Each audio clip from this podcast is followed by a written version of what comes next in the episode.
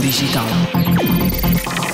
Segundo a CNN, a empresa tecnológica Cisco anunciou que pretende demitir cerca de 5% da sua força laboral, o que vai implicar o despedimento de mais de 4 mil pessoas, de um total de 85 mil funcionários.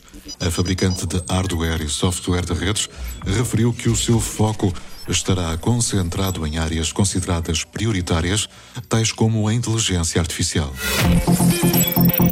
Mundo Digital.